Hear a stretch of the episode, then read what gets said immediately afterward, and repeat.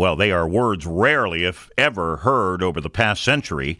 The United States has reached its debt limit. But what exactly does that mean? CBS News business analyst Jill Schlesinger is with us. Jill, can you tell us, can you explain what the debt limit is and what it means that we've hit this limit? Sure. Well, the debt ceiling is a legal or statutory limit on the total amount of federal debt the government can accrue. And, you know, listen, we are a country that spends uh, more money than we take in, so we pile up debt. And so every so often we see that that debt goes above a set limit. And by the way, this concept began back around World War One in 1917. It was supposed to simplify the process of borrowing and provide Congress with more flexibility. Now, listen. This is true that we have never defaulted, but we have hit the debt ceiling pretty frequently. So since 1960, we've had 78 times where they had to, Congress had to raise the debt limit in some way. And what this really is important here is that, you know, increasing the debt ceiling is not authorizing new spending. It is simply allowing lawmakers the ability to pay for the obligations that those lawmakers have already voted on and made. The Treasury Department is taking some rather extraordinary measures to kick the can down the road a bit. Tell us about that. Well, you know, listen, in, in the near term, some of these measures really are not going to feel like anything you care about. So, you know, you're going to be like, oh, well, you know, I guess that they're not going to reinvest some of the bonds that came due. They're not going to spend money particularly uh, aggressively. They're going to kind of hoard cash like a family would do if you knew you had a big bill coming up.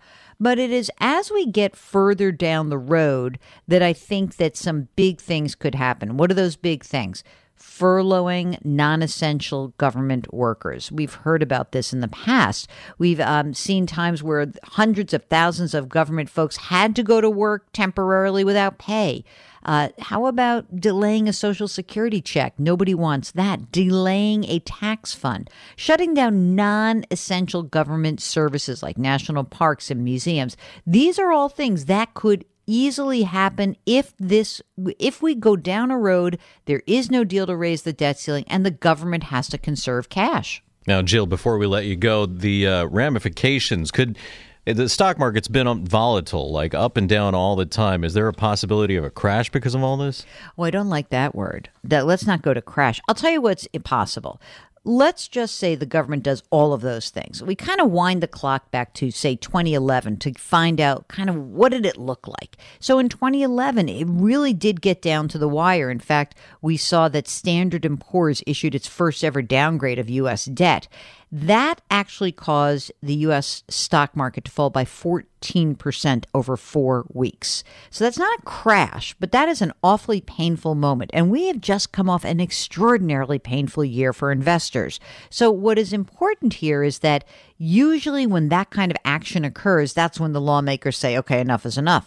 But I'd rather not get to that point. And we should also really underscore that the economy is weakening already. So, this uncertainty is leading to more worries that we will not just slow down, but that we'll go into a recession, that we could see job losses. Uncertainty is the enemy of anyone in this economy. Wow. All right, Jill, thank you. CBS News business analyst Jill Schlesinger.